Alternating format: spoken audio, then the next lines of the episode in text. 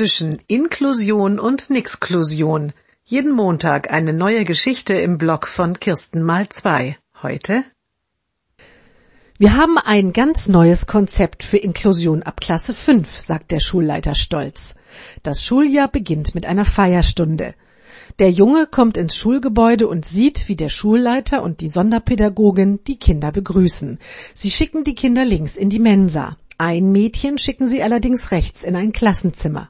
Das mit dem Sortieren kennt der Junge aus dem Sportunterricht. Links die Jungs, rechts die Mädchen. Also geht er hinter den Jungs in die Mensa. Aber der Schulleiter und die Sonderpädagogin laufen ihm schnell nach, haken ihn ein und buxieren ihn auch in das Klassenzimmer. Dort soll er erst einmal ankommen. Nach einer Weile darf er dann auch in die Mensa. Gemeinsam mit der Sonderpädagogin und vier anderen Kindern sitzt er auf reservierten Plätzen in der ersten Reihe. Die anderen Schüler sitzen in langen Stuhlreihen auf der Bühne.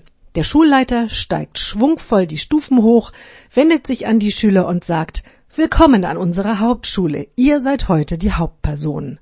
Dann kommt der Chor. Er stellt sich direkt vor den Stuhlreihen auf und singt den Kindern ein Begrüßungslied.